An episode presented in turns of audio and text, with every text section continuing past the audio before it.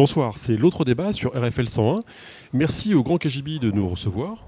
Troisième épisode sur la démocratie est-elle en danger, la crise de la représentativité, avec euh, comme invité le maître des lieux, Alain Dayan. Mais pas du tout, pas du tout. C'est effectivement Mélanie qui vous reçoit ici. On est très content parce que je, je, fais partie de cette équipe et euh, c'est un projet collectif. Et donc, on est très content de vous accueillir. Ouais. Sophie Participative. bonsoir. bonsoir. Euh, écoutez, moi, je ne connaissais pas ce lieu. Je ne connais pas, c'est pas ce, ce, ce, lieu magnifique. C'est une petite pépite euh, à côté de la Loire, euh, entre le pont Mirabeau et la Loire. Je conseille à chacun d'entre vous de d'essayer de le trouver. Pas si simple que ça, mais ça se mérite, le petit Kajibi, visiblement. Le grand Le grand Kajibi, Kajibi pardon. Ça commence très bien ce soir. Peggy Plou, bonsoir. Bonsoir. Qui êtes-vous? Euh, Femme, élue, tourangelle. Sympa. Maman. Et féministe. Olivier Le Breton, bonsoir. Bonsoir. Vous êtes vice-président du département. Oui.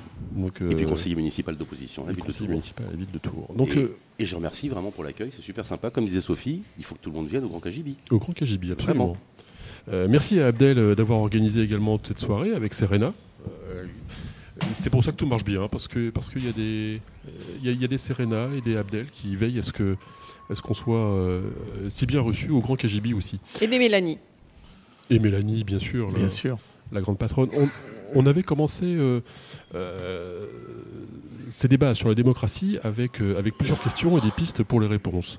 Euh, alors, de quoi avions-nous de quoi avions-nous parlé? De l'éducation pour la démocratie. Euh, le besoin de simplification. Alors on avait évoqué euh, des questions qui allaient du local à l'Europe.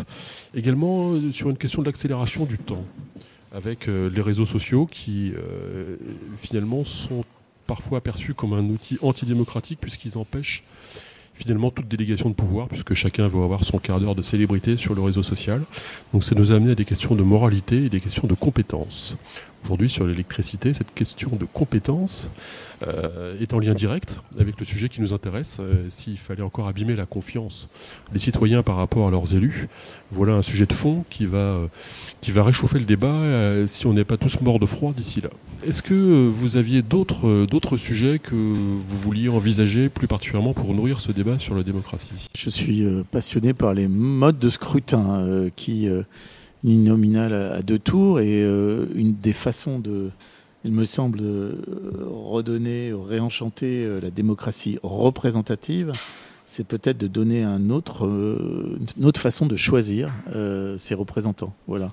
Puis la deuxième, deuxième chose, mais on en a parlé la dernière fois, c'est réinterroger le fait qu'il euh, y ait des représentants. Mais ça, c'est un débat encore plus, euh, voilà. Et sur le, tous les autres thèmes, évidemment.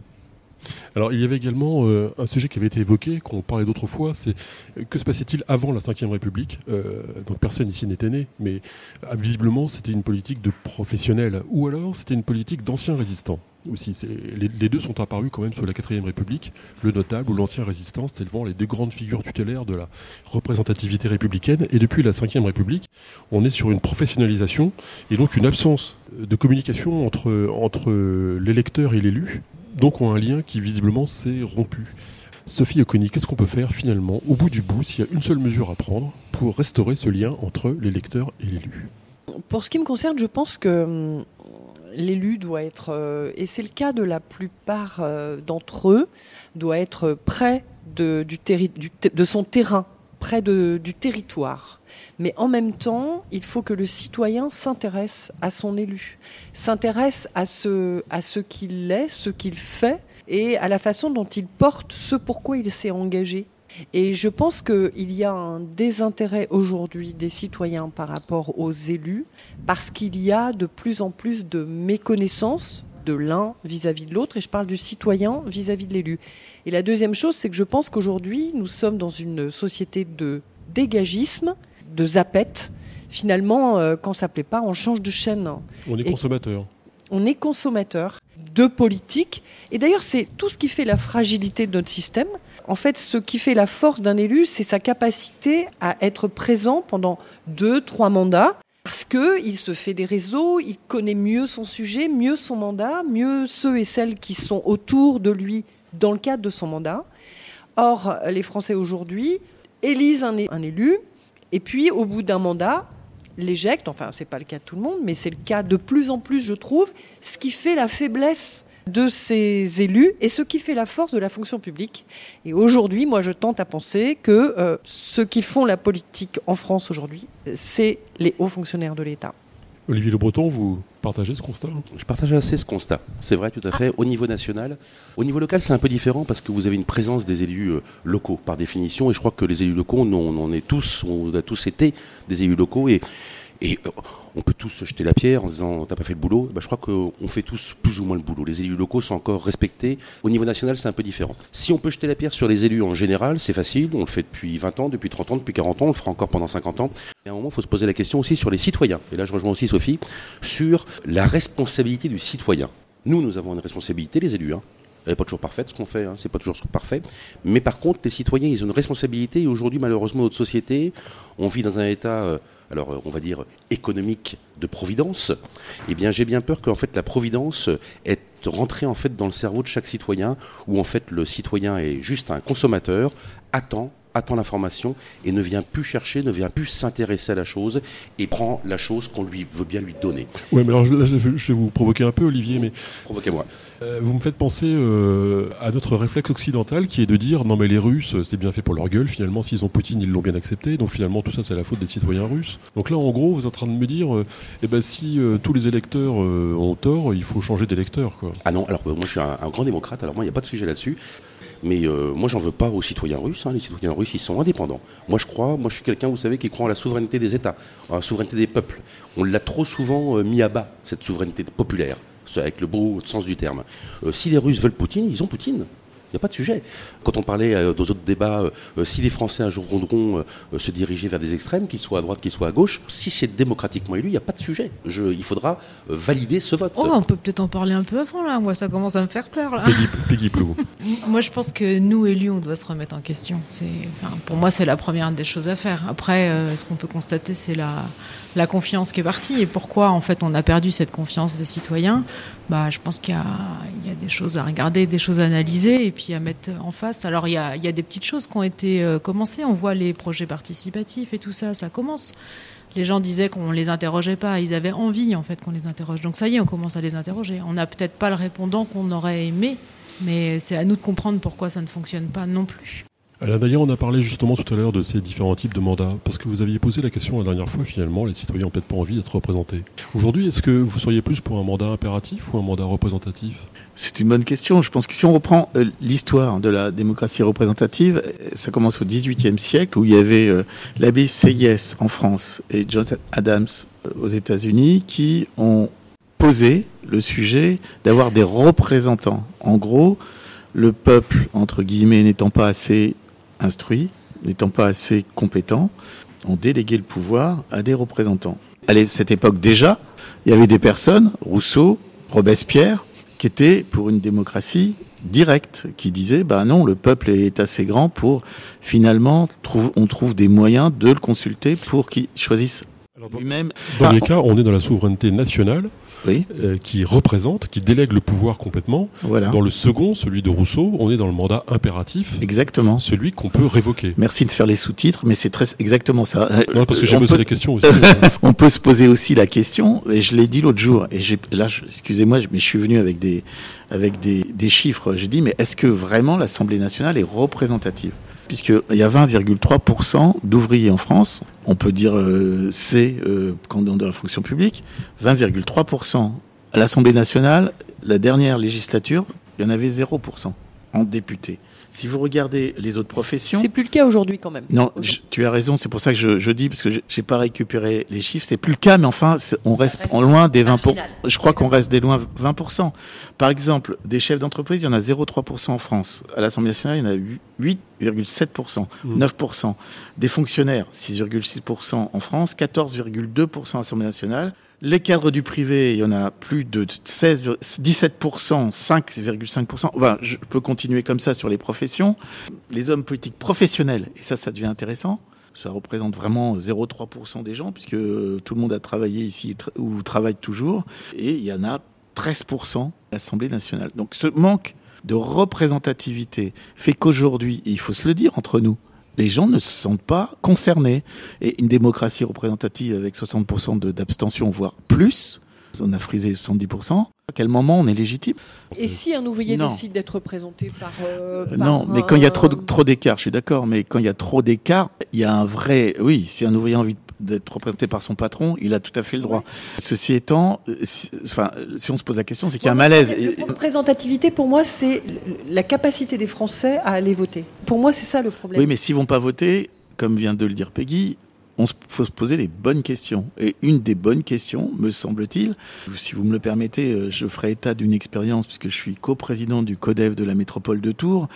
On va dire que euh, l'intérêt, entre guillemets, de l'exécutif métropolitain par rapport à cette instance euh, montre aussi qu'il y a un gros, gros, gros effort à faire en disant euh, bah attendez euh, on est tous ici pour la démocratie participative en disant pour, et on voit bien que dans la réalité c'est un peu compliqué de faire vivre ces instances. Bon euh, en même temps on y arrive on fait des débats super intéressants mais enfin ceci étant se poser les bonnes questions c'est se dire pourquoi il y a 70% d'abstention. Et ça on n'a pas répondu je suis désolé. On peut pas dire c'est la faute des citoyens parce qu'ils s'intéressent pas trop. C'est qu'ils se sentent pas ils n'ont pas envie non plus de déléguer parce qu'ils estiment que la personne à qui ils vont déléguer on la présente 99% du temps, les 80, euh, sous un aspect euh, négatif.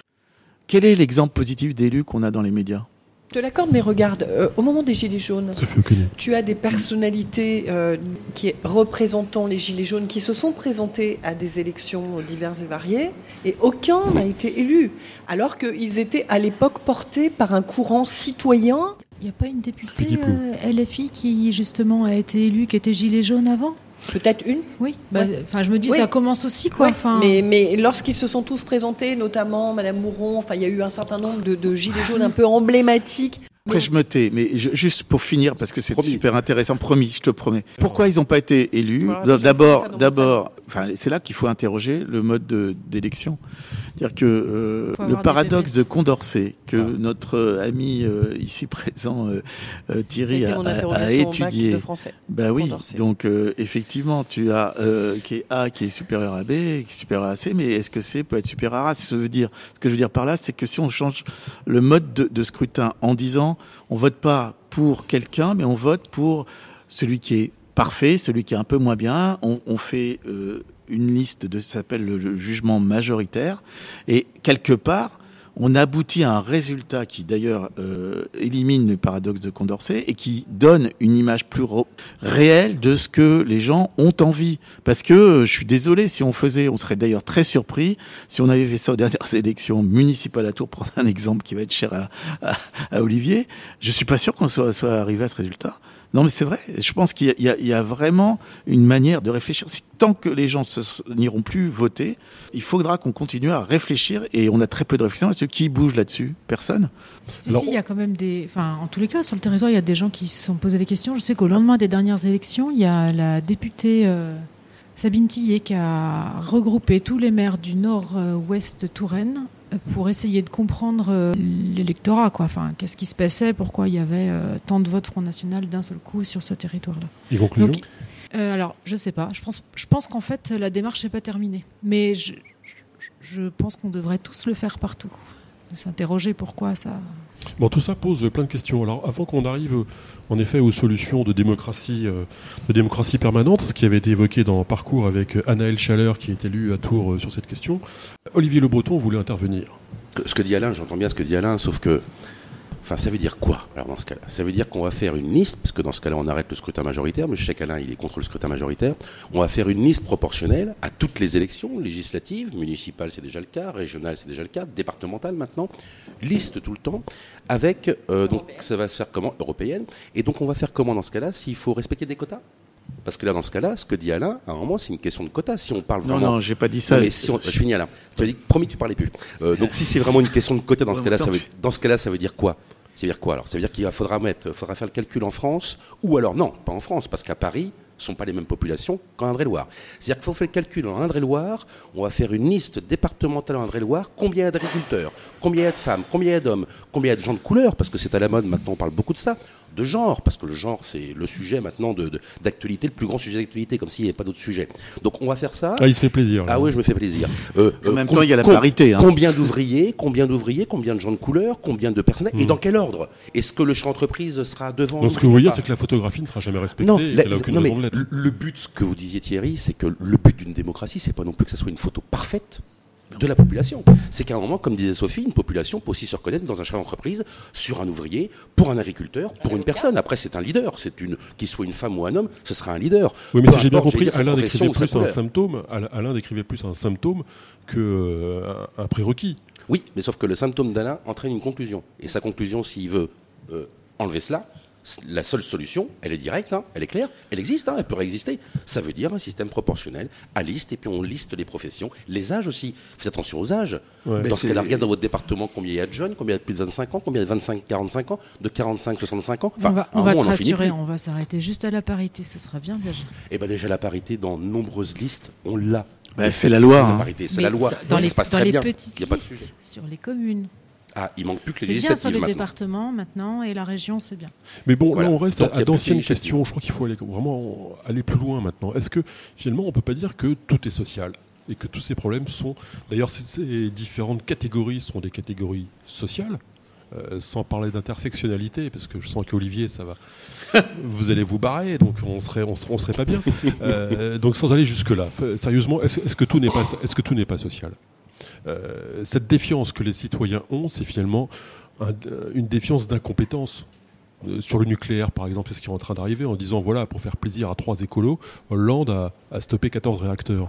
Je suis complètement d'accord, Thierry. Euh, oui, c'était, voilà, je peux cocher la croix dans la case. évidemment d'accord. C'était juste pour vous faire plaisir, mais sérieusement, est-ce que c'est pas juste une question d'incompétence, puisque gouverner c'est prévoir Non seulement on prévoit rien du tout, mais on ne voit rien du tout on le voit même pas venir, qu'on soit à droite ou à gauche. Donc euh, finalement, est-ce que cette défiance, elle n'est pas dans la compétence, donc finalement une défiance sociale de catégorie par rapport à d'autres, avec cet échec du forum athénien que vous vouliez évoquer, Sophie Oconi, euh, des Gilets jaunes, où dès que des Gilets jaunes se sont présentés à des élections, on ne savait même plus s'ils étaient à l'extrême gauche ou à l'extrême droite, du moment qu'ils étaient extrêmes. C'était ça qui comptait. Peggy Plou, est-ce que tout n'est pas social?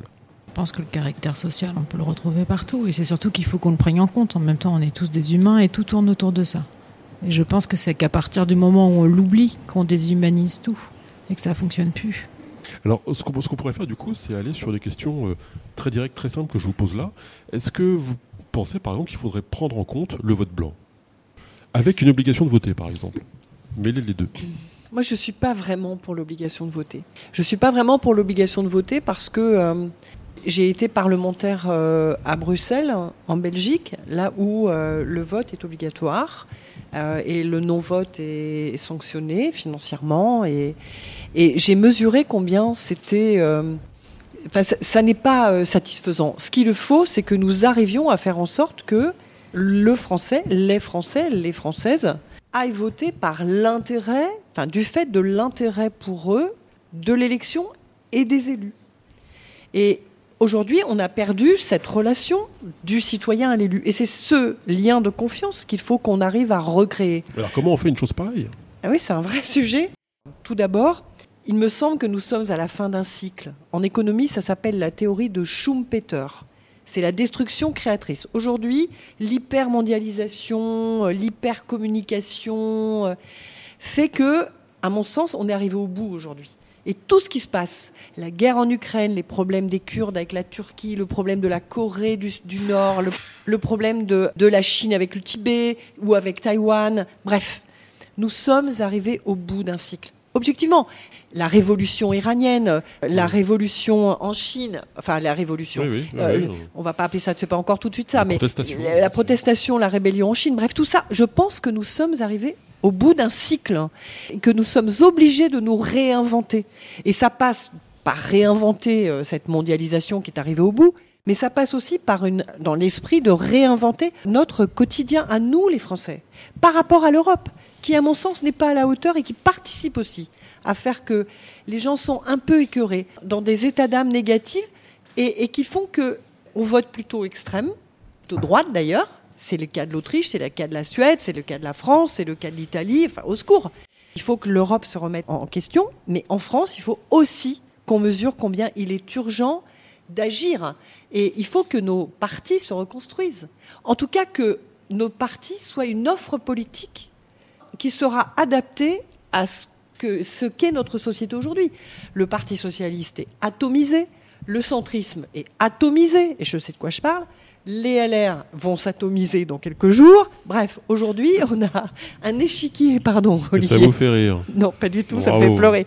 Mais on a un échiquier politique national qui a été atomisé en vol. Ouais, mais euh, par exemple, je, je vous coupe, euh, Olivier Le Breton, par exemple, quand j'entends le président dire sans arrêt n'ayez pas peur, après avoir dit tout le temps j'assume, c'est comme quelqu'un qui me dit maintenant je vais être honnête. Vous voyez l'idée, quoi C'est que quelqu'un qui crie n'ayez pas peur, n'ayez pas peur, n'ayez pas peur, moi ça me fait plutôt flipper. Mais quelque part, c'est ce que je vous disais tout à l'heure quand on parlait d'État-providence. On n'en est plus un État-providence aujourd'hui. Économiquement, un État-providence, on est le pays le plus imposé quasiment au monde.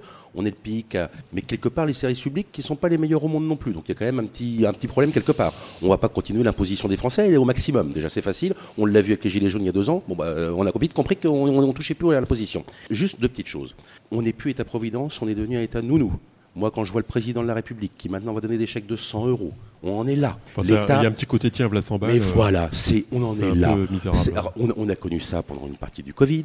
On va connaître ça maintenant. Sur le nucléaire, on dit aux Français, et au Tourangeau, on dit aux Français, passez à 15 degrés, passez à 19 degrés, éteignez votre chauffage. On nous prend pour des débiles. Hmm. Donc à un moment, les gens qui ont un peu de réflexion se disent, bah enfin oui, mais enfin, euh, ils sont gentils au gouvernement. Enfin, ils nous disent de baisser le chauffage, de faire des économies, économies nous. Mais eux, en face, qu'est-ce qu'ils font? Ils n'ont pas prévu pour le nucléaire? Ils n'ont pas prévu que dans 10 ans, dans 5 ans, aujourd'hui, Bon, maintenant, on va avoir un vrai souci? On s'écarte un peu du sujet. Pour revenir au sujet sur le, Le vote blanc. blanc. Sur le sujet du vote blanc. Voir le vote obligatoire aussi. Alors vote obligatoire, moi je suis complètement opposé, je vois pas le, je vois pas la chose. Encore une fois, eh ben, on Bah, un devoir. ce serait quelque Vous qui part. êtes un homme de alors, devoir. Non mais justement, ce serait quelque part qui montrerait bien qu'on rentrera encore plus dans l'état de nous. Si tu votes pas, attention, pampan cucu, on en sera encore là. Donc on- enfin quelque part, on serait cohérent avec cet état de nous qu'on connaît depuis des années. Sur le vote blanc, le vote blanc, vote obligatoire pour moi, non. Euh, sur le vote blanc, le vote blanc, il a changé déjà en 2014. Il y a une loi de 2014 qui est passée où on a essayé de faire la distinction, on a créé un peu l'idée du vote blanc avec le vote euh, de l'abstention, pour le vote nul et compagnie, pour faire une distinction. Ça n'a pas marché. Cette loi-là n'a pas marché. On y est encore depuis 2014 jusqu'en 2022 sur ce type. Moi, j'entends les gens qui disaient ah oui, il faut reconnaître le vote blanc, ça va tout changer. Alors, admettons, les Gilets jaunes en parlaient du vote blanc, beaucoup. Le vote blanc va tout changer, il faut voter blanc, comme ça, quand on n'aime pas ni l'un ni l'autre, ni la droite ni la gauche, bon, on vote blanc. En France, quand même, avant de parler de finir sur le vote blanc, on a quand même une offre politique qui est assez incroyable. Enfin, on n'est pas aux États-Unis ou en Angleterre où on a deux partis, on n'est pas biparti, on a un parti par personne quasiment en France maintenant. On, on- on a 44 chapelles. C'est quand même dommage que les Français ne se retrouvent pas dans une des 44 chapelles qu'on a en France. On en a 44. Olivier Le Breton Et- va lancer un parti d'ailleurs. Je- tout à Non, fait. mais et pour, va- finir, et pour finir sur le vote blanc, le vote blanc, c'est savoir maintenant la question, maintenant la technique, et là, je- Ouais. Alain, pour faire la transition avec Alain, c'est que le côté euh, institutionnel du vote blanc. Le vote blanc, ça veut dire quoi? Ça veut dire qu'en fait, quand on dit euh, oui, il faut que le vote blanc il compte, ça veut dire quoi précisément quand on dit ça? Hmm. Ça veut dire qu'on veut compter le vote blanc comme un suffrage exprimé. C'est ça que ça veut dire. C'est-à-dire que quand je vote blanc, il n'est pas aujourd'hui inexistant. Ça veut dire c'est un. Non mais je suis d'accord. Mais le compter, le comptabiliser vraiment comme un suffrage exprimé. Avec, Oui, parce avec- qu'aujourd'hui, il est assimilé au fait de ne pas voter. Exactement. Donc comptons-le comme un vote exprimé, ça veut dire blanc. Bon, on reste en démocratie. En France, quoi qu'il arrive, bah, euh, quand on gagne à 51%, on a gagné. L'État, la ville, le département, la région, quand on gagne à 50,5%, on a gagné. Des exprimés. Attention, des, ex- des exprimés. Sauf que ce que ça veut dire, si que vous mettez le vote blanc en exprimé, ça voudra Personne dire ne une petite sera à chose. 50%. C'est-à-dire personne ne sera à 50% et vous aurez un président de la République, un maire, un député, peu importe lequel, ou une liste de députés comme pour, pour faire plaisir à Alain, qui sera même pas élu à la majorité. Bah, disons, il commencera déjà mal. Déjà qu'aujourd'hui, à 30% de participation, bah, la légitimité, le- dès le lundi matin, c'est compliqué. Quand il sera élu à 35%, euh, avec une participation de 30% aussi, bon, bah, à un moment, euh, les gens se diront bah, à quoi tu sers dès le lundi matin? Ce sera de la sanction dès le lundi matin. D'ailleurs, moi, je voudrais rajouter juste un petit élément chiffré par rapport Oui. à ça. L'élection de Chirac en 95, au premier tour, il a fait 20%. Par rapport à 80% des gens qui avaient voté, dont à peu près un cinquième disait voter pour ses idées. Les autres, c'est parce qu'il était sympathique ou parce qu'il était vieux, ou ce qu'on veut. Donc ça nous fait 20% de 20% de 20%. Et oui. Et tous les autres ont voté pour Chirac contre Le Pen à l'époque. Donc ça voulait dire qu'il représentait 2,6% de la population. Eh oui, c'est peu. Euh, Peggy, vous êtes pour le vote blanc? Enfin, Euh, pardon, je, je veux dire euh, Pour comptabiliser J'espère que- Pardon pour ce raccourci. Euh, moi, je suis pour qu'on le comptabilise. Je suis même pour qu'on oblige les gens à aller voter. Ça va ensemble d'ailleurs Bah, Oui, enfin, peu importe, vous, vous- êtes pour les deux. C'est-à-dire que le, ouais, moi, je pense qu'il faut. Enfin, obligation d'un alors, côté et comptabilisation réelle euh, du vote blanc de l'autre. Euh, mon avis n'était pas le même il y a quelques années, sauf qu'aujourd'hui, je pense qu'il faut qu'on responsabilise vraiment les gens. Et ça va bien qu'ils disent euh, ben Moi, euh, je suis supposé aller voter, j'ai rien trouvé qui me plaisait. Des fois, je me dis aussi est-ce qu'ils ont vraiment pris le temps de chercher et de se creuser la tête ou de voir s'il y a quelque chose qui peut leur plaire Donc, le fait de les forcer, les obliger à voter, en mettant une amende ou quoi, je pense que ça les responsabiliserait dessus. prendre en compte le vote blanc, je trouve qu'effectivement, c'est nécessaire. Mais j'avoue que euh, quoi en faire derrière, ça c'est encore autre chose. La, suite. Euh... Ouais. d'ailleurs. Oui, ce débat euh, est complètement moi à côté euh, de, de, de, sujet parce que le vote blanc, tous ceux qui ont tenu des bureaux de vote savent que on, nous on, les, on le compte. On compte même, si tu veux, il y a je crois 12 catégories de vote blanc. Oui. Euh, si tu déchires 11, excuse-moi, euh, et, et, et, ça, ça, nous prend un temps fou puisqu'il faut qu'on mette enveloppe déchirée. Euh, Là, euh, il y a une insulte. Enfin bon, donc. Si le débat c'est de dire c'est vote blanc, ils, on les comptabilise. Après ils comptent pas, ils sont, ils sortent pas dans les statistiques. Moi je suis pour, ça, ça, ça demande rien. Pourquoi?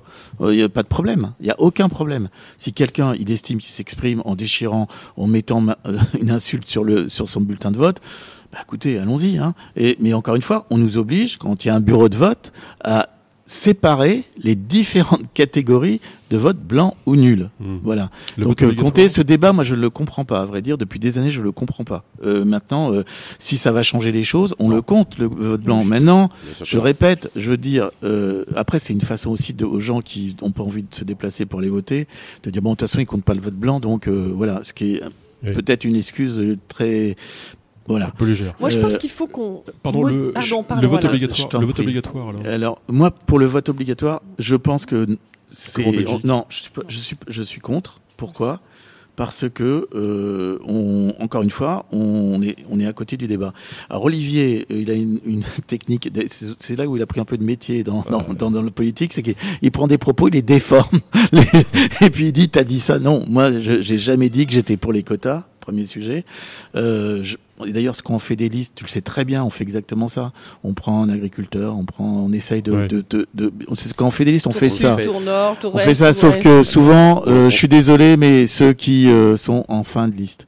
Hein. Mm. Donc voilà, attention, parce que le vrai sujet, c'est ceux qui peuvent éventuellement être élus sur les 11 bas et sur les 8 premiers, vous allez souvent les mêmes, euh, soit des politiques entre guillemets professionnelles, entre guillemets, entre parenthèses, soit bon voilà. Donc euh, non, moi je suis pas pour les quotas, je, je dis simplement, il faut que les amis, là, qu'on s'y penche sérieusement. Il y a un truc qui dysfonctionne. 70% des gens ne veulent pas voter.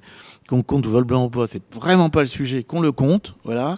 Mais qu'on oblige, euh, obligatoire. alors, franchement, ça c'est vrai, c'est que euh, on peut pas euh, acheter des consciences aux gens, quoi. Il faut qu'on modernise notre système de vote aussi. Enfin, je veux dire, aujourd'hui, on, on, a toujours un système, mais qui est des dinosaures. Enfin, je veux dire, mm. il faut prendre un dimanche euh, se lever, aller faire la queue. Dans certains bureaux de vote, tu as, parfois une heure de queue.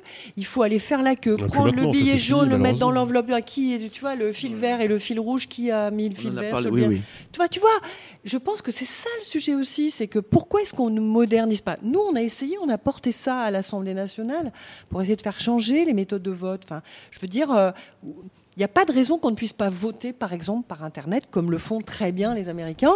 Euh, pourquoi est-ce qu'on n'essaie pas de moderniser notre système de vote? Je suis sûr qu'on aurait plus d'électeurs, parce qu'effectivement, on sait très bien, et c'est dingue de se dire ça, mais quand il y a une élection, on se dit, ah bah, il va pleuvoir, donc là, on va avoir euh, un meilleur, euh, euh, on va avoir un taux d'abstention inférieur. Mais au secours, quoi. Enfin, est-ce qu'on en est encore là De, se, dire, pourvu qu'il fasse mauvais, pour que les gens viennent voter pour moi.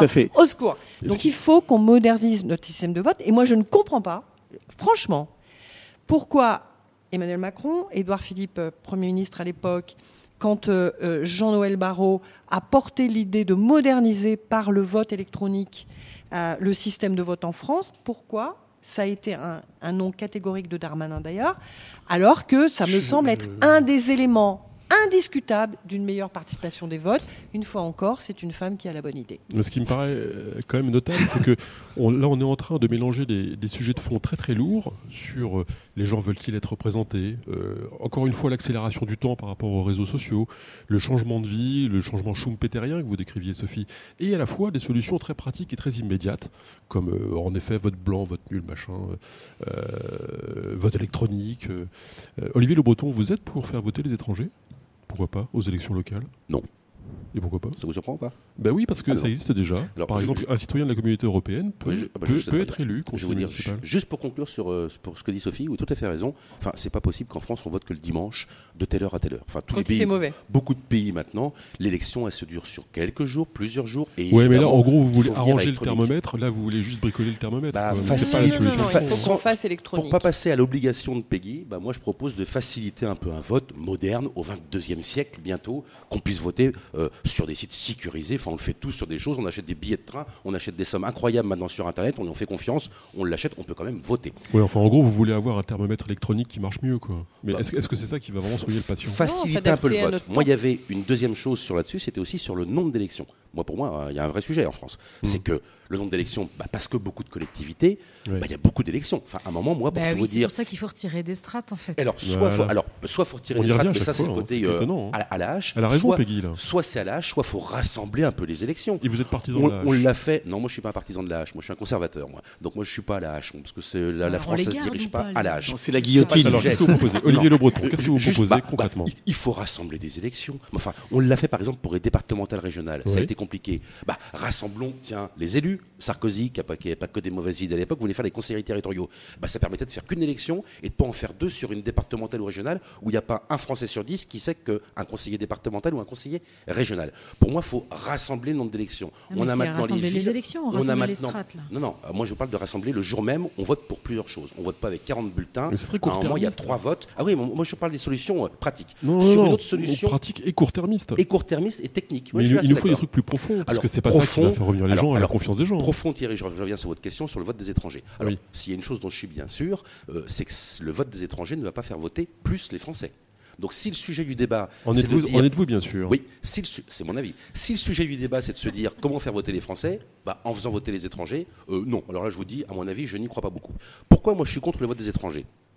C'est assez simple. C'est que moi, je crois encore, alors moi, je suis un- peut-être un vieux ringard, je suis peut-être le côté conservateur de la chose, mais, mais moi, je crois encore aux frontières. Moi, je crois encore aux États. Moi, je crois encore à une citoyenneté d'un pays. Moi, je crois encore qu'on soit français, qu'on soit marocain, qu'on soit italien, qu'on soit allemand. On a fait l'Union européenne. Ah, là déjà, dans les années, donc euh, avec Maastricht et puis les suivants, on a créé une citoyenneté européenne. Sophie, on pourra en parler pendant des heures.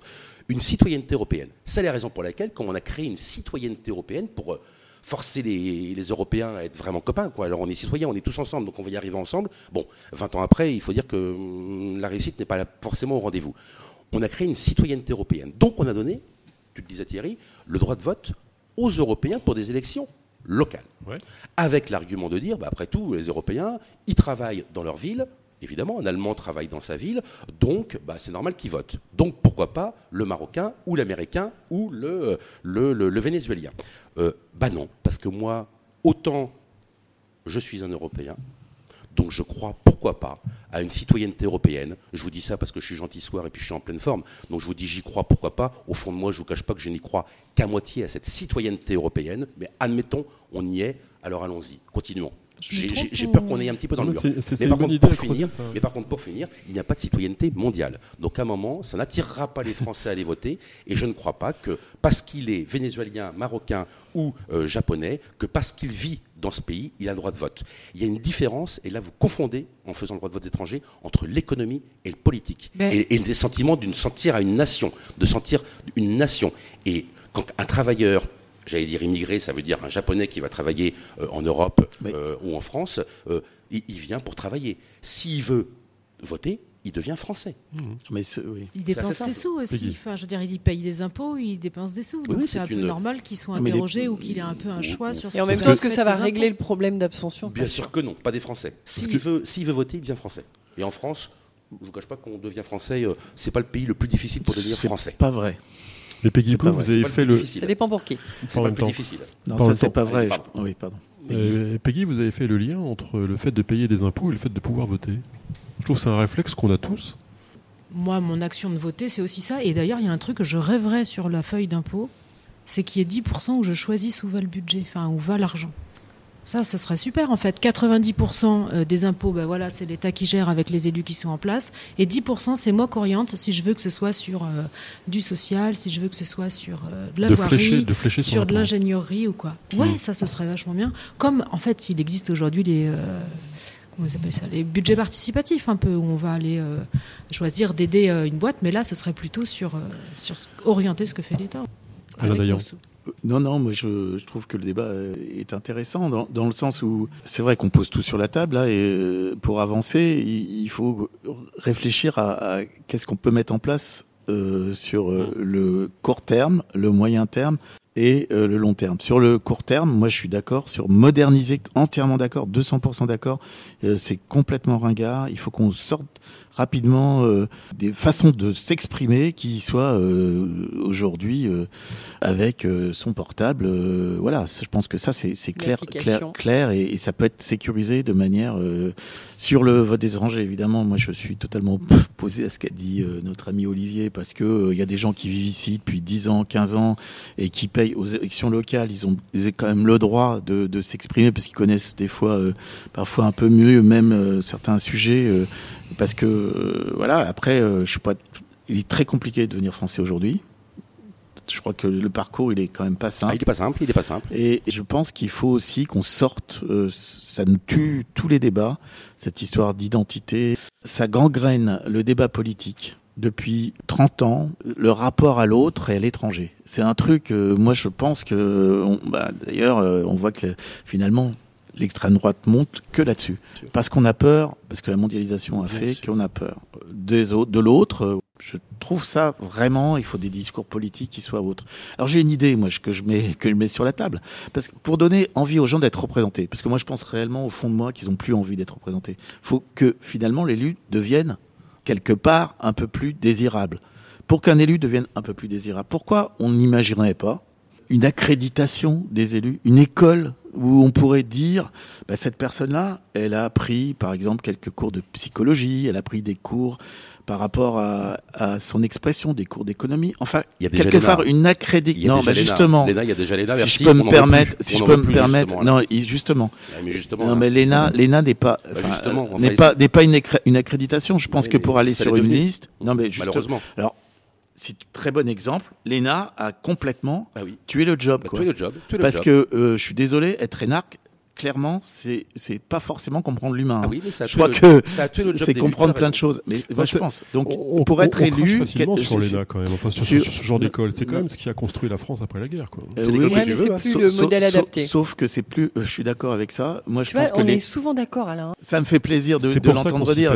Si c'est pour pour dire que l'ENA n'est plus adapté à ce qui est aujourd'hui à la fois la société, euh, également les problèmes euh, économiques. Moi, j'ai assisté dernièrement euh, un exposé de, de, France Stratégie qui conseille le Premier ministre. C'était sur un, nouveau terme, parce que l'ENA, ils, ils sont forts pour inventer des nouveaux termes, la soutenabilité.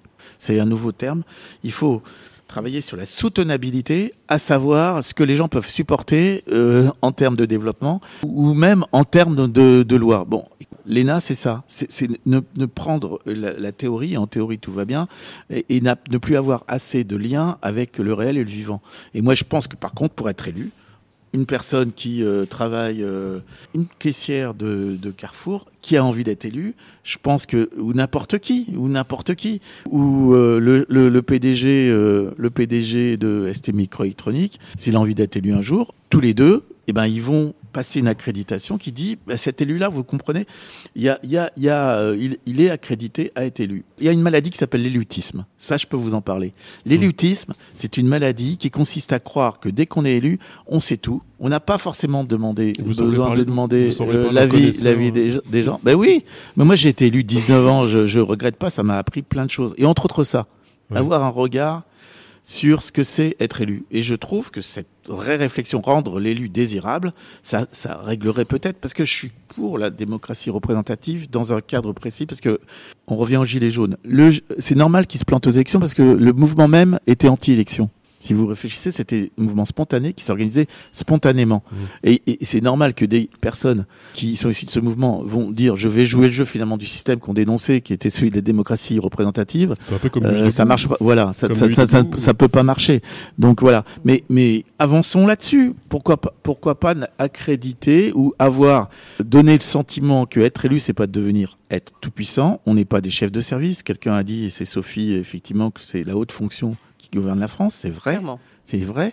Mais en même temps, moi, j'en ai vu des élus qui voulaient être chefs de service. Ça se passe pas bien du tout, tout de suite. Hein, parce qu'ils sont. Enfin, je suis désolé, mais il y a des gars derrière qui connaissent quand même un peu peu le fonctionnement. C'est comment s'adapter à ça. Ça, ça c'est pas appris nulle part. Est-ce qu'on a appris à quelqu'un euh, Olivier, quand toi, tu as été nouvel élu, Mm. est-ce que toi, tu savais comment ça fonctionnait tout ça? Ah non, pas du tout. Mais c'est justement ce qui est formidable, c'est que c'est ça aussi un élu, c'est de ne pas faire une pré-école ou est-ce que t'as fait- t'as- bah, je finis, ou Oui, alors pardon. avoir un label. Est-ce que tu peux être élu ou pas T'as ton label, vas-y, présente-toi. Mais non, justement, c'est ça qui est formidable en démocratie, c'est que n'importe qui peut se présenter. C'est d'être sur une liste, c'est d'avoir de s'engager pour sa commune, sa petite Mais commune après, ou sa grosse commune. Mais être représenté voir- par n'importe qui, c'est qu'on n'a plus envie de représenter. Mais on n'est pas n'importe qui. Les citoyens sont pas n'importe qui. Les élus, ils font ce qu'ils peuvent. Particulièrement les élus locaux. Moi, je peux pas laisser dire parce que ça va dans le sens de dire les élus. euh, mais nous, nous sommes des élus. C'est un moment de dire aussi, de renverser un petit peu la charge de la culpabilité, j'allais dire, et de dire tout n'est pas de la faute des élus. Tout n'est pas de la faute Non, des mais- élus non, locaux mais- notamment. Enfin, non, les mais- élus locaux essayent de faire le job pour la grande partie d'entre Moi, eux. je vous le dis, essayons, et je le redis, de moderniser le les systèmes de scrutin et reparlons ensuite de euh, la représentativité. Mais je suis intimement convaincu que si nous avions une application smartphone, une capacité à voter par Internet pour les personnes plus âgées qui, pour lesquelles c'est presque un lien social le fait d'aller dans un bureau de vote, eh bien qu'on laisse les bureaux de vote. hein, que, euh, il est hors de question de les supprimer, mais qu'on permette une pluralité dans le geste du vote, et vous verrez qu'on aura une meilleure représentativité des élus. J'en suis intimement convaincu. Après l'école, effectivement, moi j'ai fait l'école des cadres le jour où j'ai été élu euh, dans l'opposition de Monsieur Jean Germain. Et donc j'ai fait l'école des cadres. Enfin moi, dans mon parti politique, on nous, on nous imposait pas, mais on nous incitait euh, à, à faire euh, ce qu'on appelait l'école des cadres, et ça m'a beaucoup appris. Donc je suis assez d'accord là-dessus. Il faut que les partis politiques mesurent Ah. de l'importance. Euh, là, d'accord. Après, c'est pas forcément, ça doit pas forcément être une, une obligation pour Non, faire de la politique, mais faire de l'incitation à la formation par les partis politiques et les groupes politiques, je trouve que ça c'est intéressant. Et puis, et puis je le redis, la modernisation du système euh, du vote. Et je pense qu'avec ces deux éléments-là, déjà, on améliorera la relation de l'élu au citoyen. Mais c'est le rôle du parti politique, tu as raison, là, là, là, par rapport à ce, que je viens de dire sur l'accréditation. Normalement, le rôle d'un parti politique, c'est de... Non, mais le, par- Oui, le je suis rôle d'un parti politique, euh, c'est justement de faire émerger, mais ce rôle-là, il est plus joué. Parce Je que les partis politiques, alors par, par contre, ça nous amène plus à autre chose. hein, il y a plus Ouais. Bah non, dans c'est pas. Premièrement, il n'y a plus personne. Deuxièmement, ça fonctionne très mal. Et, et puis rega- regardez comment un parti politique fonctionne. Je veux dire que eux-mêmes n'appliquent pas les, les règles démocratiques. Mm. sens- ils sont censés quelque part. Enfin, euh, moi, j'ai leur Porter. beaucoup de voilà Je porter. Donc les partis politiques. alors, on pourrait commencer d'ailleurs par ça. on a par- comment on fait un parti politique, un mouvement? Qu'est-ce que comment on organise un mouvement de personnes? Ça, c'est une On discussion. devrait créer un parti ici d'ailleurs maintenant. Si tu veux, ça s'appellerait le Grand KGB, euh, non? Le, le- le parti du grand KGB. Alors, alors, alors, juste un petit conseil dans ce cas-là, on ne l'appellera pas parti, parce que si on l'appelle parti, ça commence très mal. Il faudra l'appeler Mouvement. mouvement. euh, voilà, c'est plus moderne aujourd'hui. C'est comme ça qu'on les appelle. Le think tank d'Olivier Le Breton. Un think tank, c'est plus moderne. Alors, moi, je parle français. Et alors, une chose. moi, moi, Thierry, je vois bien Thierry, vous voulez nous emmener, où vous dites, euh, oh, vous êtes que sur des petits cas pratiques et compagnie, le vote blanc. C'est le exactement vote, ce que je euh, voulais Ok, dire. je comprends. Eh ben, allons plus loin. Comme dit Sophie très justement, on est à une fin de cycle.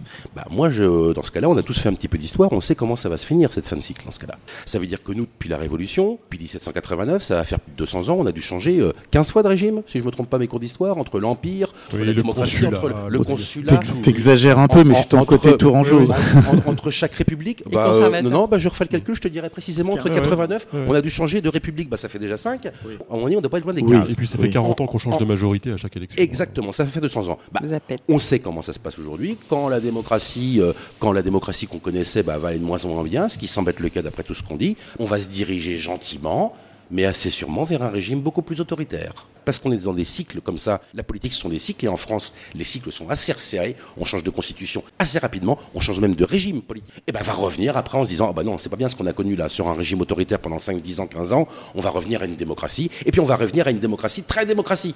Et puis à un moment, on va se dire que la démocratie très démocratie, la démocratie pure, alors là, la, la- la rousseauiste, bah ça marche pas en fait. Donc on va remettre une démocratie représentative, et puis à un moment, on se retrouvera dans 50 ans avec une démocratie représentative que les gens ne voudront plus, et puis on aura un régime plus autoritaire. Bah, c'est un vrai conservateur, Olivier, hein, quand même, parce que en fait, moi, je crois réellement que les choses ont évolué. C'est vrai que dans ces solutions, ce qui m'interpelle, c'est que finalement, il y a la question de la responsabilité de l'électeur, tel que l'évoquait Olivier Le Breton, mais entre sa responsabilité et son expertise, comment on fait? Parce que moi, je veux bien des budgets participatifs, je veux bien, euh, Peggy, dire que 10% de ma feuille d'impôt sera déléguée à la recherche nucléaire, par exemple. Mais vous voyez ce que je veux dire, c'est que entre, entre l'électeur consommateur ou l'électeur euh, participant au budget parce que payant des impôts et l'électeur expert, comment est-ce qu'on fait le tri dans tout ça D'ailleurs, ça se voit très pratiquement dans les budgets participatifs où euh, finalement ce sont des groupes de lobby qui souvent prennent, en, tout cas au début du budget participatif à la mairie de Paris, encore une fois, 80% des gens qui sont intéressés au budget participatif, c'était pour leur lobby de trouver des places de parking pour leur voiture. Donc forcément, enfin, à partir du moment où ils sont plus nombreux, comme euh, c'est comme le top 50, quoi, ils trichent, ils, ils votent pour leur disque. Comment est-ce qu'on fait pour qu'un citoyen soit responsable, mais pas simplement pour son intérêt propre, son intérêt particulier, sa catégorie sociale, son entreprise, son syndicat, son truc, Ça, oui.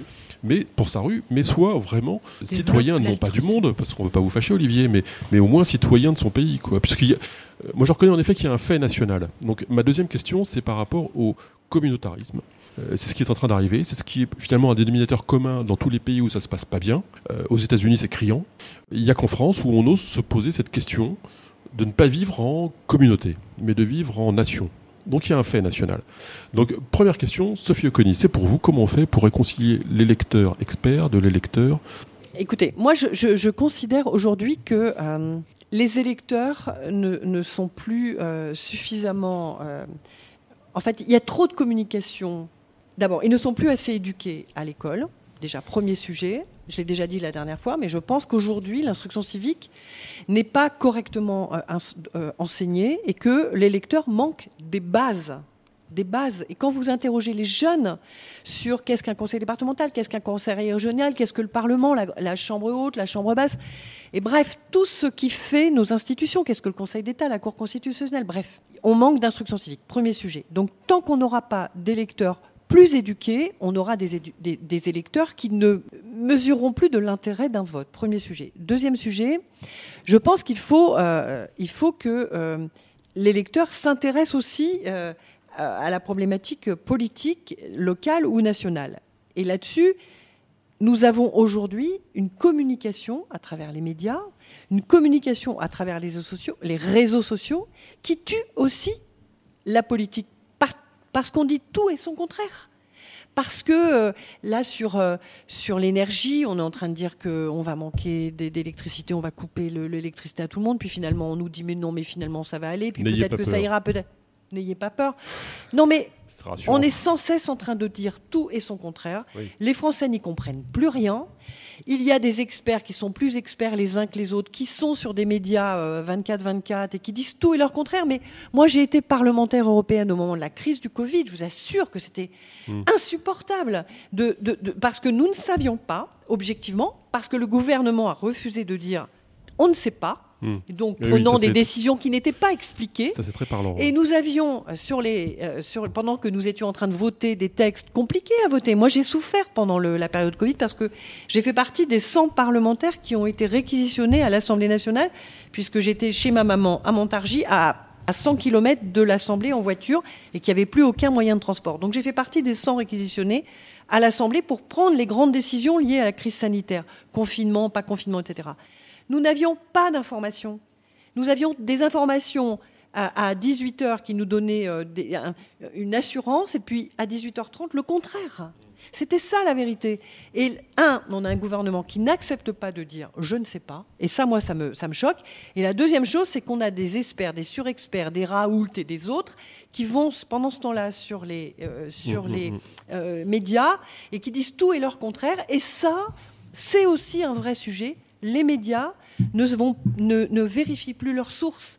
Ils font dire n'importe quoi, tout et son contraire. On est capable euh, de dire sur euh, BFM, sur CNews et les autres, on est capable de dire à 18h une affirmation avec un argumentaire, avec un expert, et dans le quart d'heure qui suit, on est capable de faire venir celui d'après qui dira le contraire sans qu'il y ait une analyse neutre et, euh, et, et pris avec un peu de hauteur. Oui, enfin, Tout faut, ça est compliqué. Il faudra des experts pour euh, valider des experts, donc c'est un peu compliqué. Mais ce que je retiens dans ce que vous dites, Sophie, c'est que euh, pour, pour réconcilier l'électeur expert de l'électeur euh, citoyen, il faudrait peut-être que les élus eux-mêmes aient opéré cette réconciliation entre l'expertise et la citoyenneté, parce qu'on voit en effet que avoir voulu mettre, mais, de- mais depuis 40 ans, hein, des experts dans leur ministère, par exemple le général Bijard, il est resté euh, deux mois, il était nul. Euh, Arpaillange à la justice, c'est une catastrophe. Euh, à chaque fois qu'on a mis un médecin à la santé, ça marchait pas. Ou un prof, euh, un, type comme Luc Ferry, qui était adoré des profs, le jour où il est devenu ministre, il a été détesté. Enfin, c'était quand même stupéfiant. Donc, dans tous les ministères, on a essayé, ça marche pas. Alors, Peggy Plou, comment on fait? Sortez-nous de là. Aidez-nous. Moi, je dirais qu'il faudrait un peu de patience et que ça vienne euh, effectivement de la partie éducation à sensibiliser davantage les enfants. Donc, on en a pour 20 ans au moins. quoi. Bah, en fait, je je sais pas comment faire autrement. En même temps, je pense que si quelqu'un savait, on serait peut-être pas là, quoi. Mais, euh, je- mais euh, c'est éducation civique pour la connaissance, mais pas que. Enfin, moi, je dirais plus euh, la sensibilité de euh, ça va bien de critiquer, il faut que je mette la main à la pâte et que je m'y mette, en fait. Enfin, Et la simplification? La simplification. Parce que tout à l'heure, vous aviez rebondi sur les propos d'Olivier Le Breton pour dire que finalement, il y avait des strates en trop. Ah oui. Pour que les gens soient mieux éduqués, ce serait peut-être plus le simple de leur apprendre des choses plus simples. Voilà, je pense que déjà il y aura un petit ménage euh, interne à faire pour euh, que les choses soient plus simples et puis je pense que ça, ça simplifierait, mais pour tout le monde, hein, même pour les élus. Alors effectivement, ceux qui sont au fauteuil, ils sont bien accrochés. Je pense qu'il y a des périmètres qu'on connaît euh, comme le cheval, euh, le petit périmètre à cheval de si Napoléon. Bonaparte. Oui. C'était ça. Ah oui, Voilà. d'accord. Qui avait délimité le département. Aujourd'hui, on est canton. encore accroché à ça. Enfin, peut-être ça a vécu ça. ouais. Franchement, euh, Ouais, voilà. pourquoi on les garde? Pourquoi on garde ces, tra- ces strates-là juste pour pas euh, pas fâcher ou quoi? Je pense qu'il faut qu'on aille au-delà de ça. Olivier Le Breton, vous êtes d'accord avec ça? Avec quoi? Avec tout le monde? De dire qu'il faut. Alors moi, je suis pas d'accord avec tout le monde. Euh, sur, votre, sur votre sujet, euh, Thierry, sur le citoyen expert ou réconcilier l'expert. L'idée du citoyen, enfin, c'est pas un expert. Bah oui, On n'a pas à en faire Bah oui. un expert. Les experts, on peut pas être en tout. on peut pas être en tout. Mais on Vous peut être éduqué. À, à un moment, à un moment, rappelez-vous, on disait toujours, bah, de toute façon, en France, rappelez-vous avec l'équipe de France de foot, enfin, on parle de ça il y a 30 ans, il y a 50 ans, on disait toujours, bah, de toute façon, il y a 50 millions de, de Mm. sélectionneurs. Bon, aujourd'hui, on est 80 millions, enfin, 70 millions. Et Donc, maintenant, il y a aujourd'hui- 70 millions de virologues. Et maintenant, il y a 70 millions de virologues, il y a 70 millions d'institutionnalistes, il y a 70 millions d'économistes purs et durs. Mais non, non, le citoyen, on prend l'exemple de Maastricht. Je parle avec Sophie, puisque Sophie est là. 92, Maastricht, traité de Maastricht. Enfin, que- quel est celui un peu fou qui s'est mis à lire le traité de Maastricht Et pourtant, on a eu une participation qui était assez importante et un vote qui a été à 50 et quelques pourcents pour. Les gens n'ont pas voté pour la technique du traité de Maastricht, savoir si le traité de Maastricht, hmm, je suis d'accord et compagnie. Il y avait des élus pour cela, des experts pour dire attention, je mets le doigt sur ce sujet, attention, si vous votez ce traité-là, ça va faire ça. Puis après, les gens se font leur opinion, ils se font leur religion, j'allais dire. Les gens après, les citoyens, bah, ils voient le traité, ils n'ont pas voté pour ou contre le traité de Maastricht. Ils ont voté en 92 pour ou contre l'Europe. Vous étiez européen, vous votiez pour Maastricht, vous étiez un peu réticent à l'Europe, vous ne votiez pas Maastricht. Personne ne savait le traité de Maastricht. Ne faisons pas des citoyens des experts, a des experts pour ça. Chacun est à sa place et moi je vous assure que quand plus personne n'est à sa place, et ben c'est ce qu'on a connu avec les Gilets jaunes où à un moment c'est le, pas la chienlit, c'est pire que la chienlit, c'est la révolution. Et moi je suis pas un révolutionnaire, vous l'avez compris, et à un moment quand les élus sont à leur place, quand les citoyens sont à leur place, quand les experts sont à leur place, quand les fonctionnaires sont à leur place, malheureusement plus personne n'est à sa place aujourd'hui. Alain Dayan. Je vais essayer de, de faire euh, une synthèse, en tout cas de ce que Oui. moi je crois.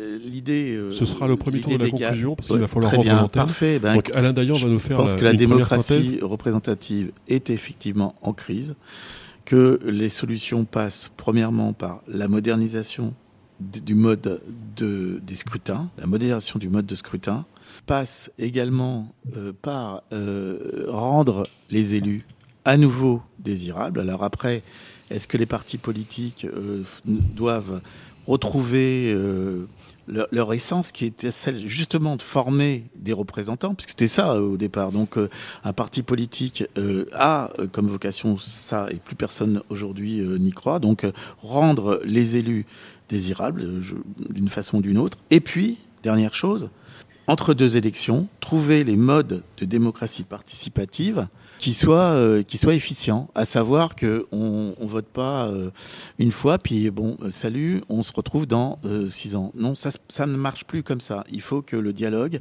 entre les citoyens qui ont voté soit permanent et qui Oui. permette justement à ces citoyens d'être euh, investis, impliqués, concernés par euh, les décisions qui sont prises. Et je suis désolé, mais il y a des tas de- d'instances Euh, moi, je reprends pour finir euh, ce que fait le CODEV. Je suis allé à Paris, il y avait une assemblée nationale euh, des différents CODEV, et puis ce qui était dit, c'est que le travail de ces citoyens-là, il doit être écouté par les élus. C'est-à-dire qu'on peut pas rendre des rapports, etc. S'ils sont pas mmh. écoutés, ben, en fait, on décrédibilise toute la démarche de démocratie participative. Donc, plusieurs solutions par rapport au débat qui est effectivement un vrai débat aujourd'hui qui peut. Alors, Olivier est un peu, on va dire pessimiste sur l'arrivée euh, de l'extrême droite et d'un régime autoritaire. ça sera l'objet d'un autre Moi, je ne crois pas. Moi, je veux, moi, je veux dire, par rapport à cette euh, crise de la représentativité, pour moi, il y a un vrai sujet qui est le suivant. Je prends l'histoire des éoliennes et c'est un exemple, mais je peux le, le, décliner sur plein de sujets. Les éoliennes en Touraine du Sud, commune de Vous, commune, commune de la Chapelle Blanche, Saint-Martin, parc éolien projeté, deux études d'enquête publique enfin deux enquêtes publiques, pardon, le commissaire enquêteur donne à chaque fois un avis défavorable. Les conseils municipaux, deux, deux conseils municipaux votent défavorablement. Deux conseils communautaires votent défavorablement. Les ABF donnent un avis défavorable. Tout ce qui est commune, enfin, la plupart, ce sont les, ce sont les citoyens qui donnent un avis euh, négatif. Hein. L'enquête publique, c'est les citoyens, le mmh. conseil municipal, le conseil la préfète donne un avis favorable à l'installation euh, de ce parc d'éolien. C'est ça le sujet. Le vrai sujet, c'est celui-là. Est-ce que ce sont les citoyens représentés par des entités euh, comme le conseil municipal ou le conseil communautaire qui décident de, de l'avenir de leur territoire ou est-ce que ce sont les fonctionnaires qui décident en signant un papier contre la vie des territoires et des citoyens? Le sujet, il est là.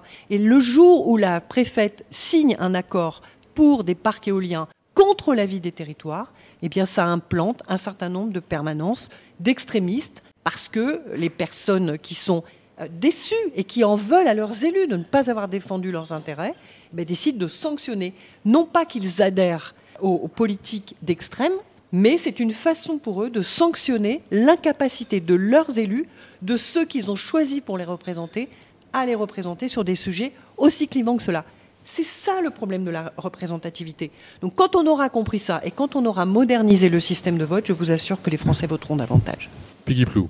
Il y a peut-être un, curseur à régler en fait entre euh, l'élu qui a été élu pour faire des choix et qui est censé se former parce qu'on a un DIF élu aujourd'hui pour se former, et donc avoir acquis des compétences. Un droit individuel à la formation. Voilà et effectivement prendre régulièrement la température de ce que les habitants veulent. Et là, je fais une petite référence où je me suis retrouvée dans une assemblée qu'avec des femmes élues, une sénatrice sur le podium, et on lui a gentiment demandé ce que le Sénat allait voter euh, à propos de l'avortement, s'il allait, allait accepter de le mettre dans la Constitution. Euh, elle nous a gentiment dit que bah, ça allait être non, en fait. Elle était tout à fait pour ce qu'avait fait Simone Veil, mais que là, ils allaient voter non parce qu'en fait, ils avaient peur que les gens descendent dans la rue, parce que qui dit constitution dit référendum, alors qu'on était une salle pleine, il devait y avoir deux ou 300 femmes élues, et on était tous pour que ce soit inscrit dedans. Et là, je me dis, il y a un vrai problème, en fait, de voir que l'élu n'entend pas le terrain à ce moment-là. Hmm. Olivier Le Breton, vous êtes la voix de la sagesse ce soir. Je ne parlerai pas de Simone Veil changer de sujet totalement. Par contre, c'est un sujet quand même qui est passionnant. Si on voulait changer de sujet dans les prochaines, euh, prochains mois, avec grand plaisir. et tous ces sujets, euh, j'allais dire presque bioéthiques aujourd'hui, et après qui s'inscrivent aussi dans une constitution, ça me passionne. Donc là, je suis intéressé. Juste pour conclure. Parce que jusque-là, vous ne l'étiez pas. Tout ce qu'a dit mes collègues, et euh, je suis assez raison, évidemment, il faut moderniser la chose et compagnie. La chose, l'exemple de Sophie, par exemple, avec, ses, avec les éoliennes dans le sud de Touraine, moi, je prendrais plutôt l'exemple de Notre-Dame-des-Landes. Voilà par exemple un exemple vraiment où l'État a pris une autorité alors qu'il a manqué d'autorité pendant des années, des dizaines d'années. Toutes les, mini-référendums, les collectivités, les démocraties représentatives, les démocrates, tout le monde, depuis 20 ans, avait tous voté, oui on est d'accord, on le fait cet aéroport. Arrive évidemment pression de zadistes et autres, hein. on a connu ça dans les Deux-Sèvres avec, euh, avec nos bassines, avec les grandes bassines. Euh, on va connaître ça pareil parce que maintenant c'est comme ça. Comme on ne croit plus en l'élu, maintenant on croit au terrain, à la lutte, et parce qu'on pense que l'État n'a plus d'autorité. Je crois que tout ce qu'a dit mes collègues, moi je suis à 100% d'accord, pas tous, hein, mais euh, globalement d'accord avec. ça fait plus 100%. Alors là, avec ce qu'ils ont euh, globalement dit. mais tout ça, c'est enregistré là. Mais tout ça, ce sont des choses qui sont assez, j'allais dire, techniques, mais très bien. Mais à un moment aussi, il faut, pour que le citoyen respecte quelque part l'État, respecte son électeur, que l'élu que le président de la République, que le gouvernement, que les députés, que les élus à notre niveau, on respecte notre parole aussi. On respecte Ah, l'autorité. Quand on décide une chose, on le fait. Même si c'est difficile, on doit l'assumer. C'est comme ça aussi peut-être que les citoyens se diront ah bah tiens au moins lui, il a fait ce qu'il a dit. C'est Très important. bien, eh bien, c'était un mot de la fin, euh, et je retiens comme mot de la fin respect, qui je pense euh, est un dénominateur commun de toutes les problématiques qui ont été évoquées. Alors on se retrouvera au mois de janvier, si vous le voulez bien. Euh, ça m'a fait plaisir de vous voir, les amis.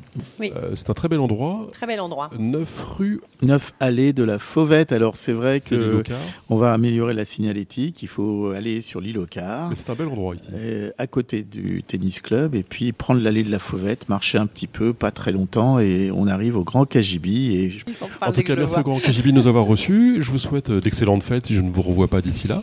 Et on se retrouve au mois de janvier pour la suite de l'autre débat.